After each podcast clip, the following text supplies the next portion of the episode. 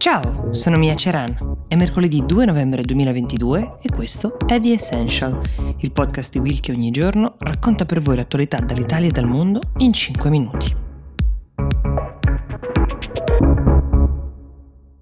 If you're struggling to lose weight, you've probably heard about weight loss medications like Wigovi or Zepbound, and you might be wondering if they're right for you. Meet PlushCare a leading telehealth provider with doctors who are there for you day and night to partner with you in your weight loss journey. If you qualify, they can safely prescribe you medication from the comfort of your own home. To get started, visit plushcare.com slash weight loss. That's plushcare.com slash weight loss. plushcare.com slash weight loss. È stata ribattezzata norma anti-rave, è una misura, uh, delle primissime misure del governo Meloni e già sta facendo molto discutere di che cosa si tratta. È una norma che parla di un nuovo reato, quello di invasione per raduni pericolosi. Nel concreto inasprisce le pene che già esistevano per l'occupazione che viene perpetrata da chiunque organizzi dei raduni non autorizzati oltre le 50 persone, pena la confisca immediata di camion, furgoni, eventuale strumentazione, tutto il materiale che viene utilizzato in questa occupazione, incluso, uh, non so, gli impianti per la diffusione della musica, gli amplificatori, multe piuttosto salate tra i 1000 e i 10.000 euro per chi organizza, con delle pene ridotte per chi vi prende parte, ma soprattutto reati punibili con la galera dai 3 ai 5 anni. Tutto nasce da un caso di cui forse vi è giunta voce, mm, è successo alle porte di Modena negli ultimi giorni, un rave clandestino noto in rete come WitchTech 2022, circa 3.000 persone che erano provenienti da tutta Italia, ma anche molti dall'estero, hanno occupato questo capannone pericolante e privato, poco fuori Modena, nel limitare della A1, l'autostrada del sole, con l'obiettivo appunto di mettere in piedi un rave di diversi giorni che sarebbe eh, dovuto andare avanti fino a ieri, in realtà grazie ad un'opera di mediazione, senza il bisogno di usare alcuna violenza, la situazione è stata sciolta già lunedì sera senza che la polizia dovesse entrare forzando e um, facendo partire lo sgombero. Ad occuparsi di queste vicende è il Ministero degli Interni, in questo nuovo governo è guidato da un leghista, da Piantedosi, ed è in parte anche il Ministero a guidare le mosse della polizia quando bisogna decidere come agire, così come la normativa, quella di cui parlavamo in testa.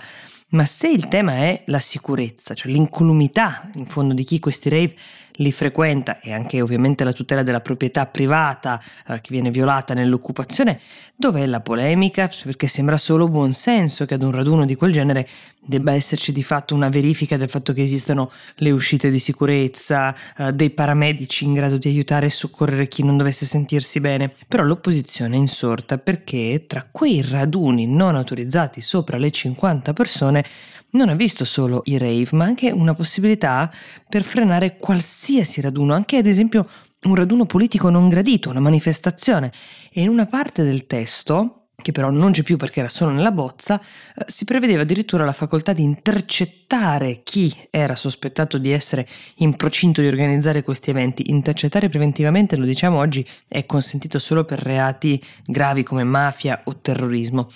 la voglia di poter accedere, diciamo, a delle informazioni, incluse ad esempio messaggi WhatsApp di migliaia di utenti, spesso molto giovani, così l'opposizione aveva interpretato l'intenzione del governo, insomma, quindi per usarli per scopi che con la sicurezza forse avevano poco a che vedere.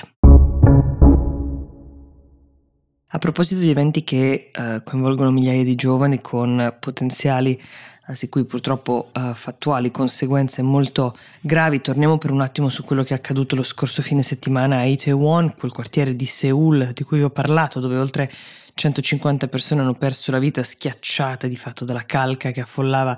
i vicoli del quartiere nella prima uscita pubblica senza um, restrizioni, senza limiti di partecipazione e senza l'uso di mascherina obbligatorio, che però è finita in tragedia. Vi avevo accennato che, come era prevedibile che fosse, ci sarebbero state delle indagini per capire come mai le autorità non fossero intervenute prima eh, che fosse troppo tardi, così tardi che le ambulanze non riuscivano a percorrere quelle vie affollate e persone che non l'avevano mai fatto prima si sono trovate a provare a prestare soccorso con massaggi cardiaci, respirazione bocca a bocca a chi stava di fatto soccombendo. Ecco, da queste indagini è uscita una telefonata che adesso riecheggia per le televisioni in tutta la Corea al numero di emergenza coreano, un cittadino segnalava di essere sulla strada principale di Taiwan all'incrocio con una delle strade più piccole che stava già diventando impraticabile. Le persone non potevano né andare in una direzione né nell'altra, erano già bloccate. Dovete venire a controllare, diceva questa voce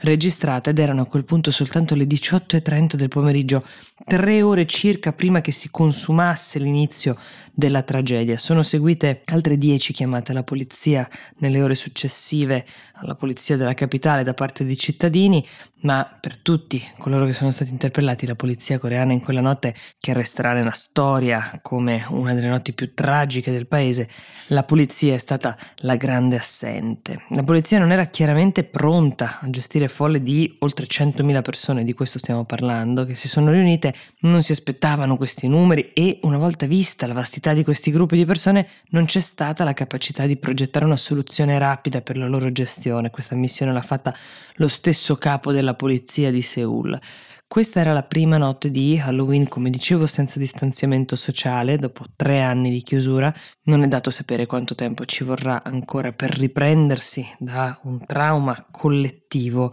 vissuto in un momento che è nato come una festa per celebrare la voglia dei coreani di tornare a vivere. The Essential per oggi si ferma qui, io vi do appuntamento domani e vi auguro una buona giornata.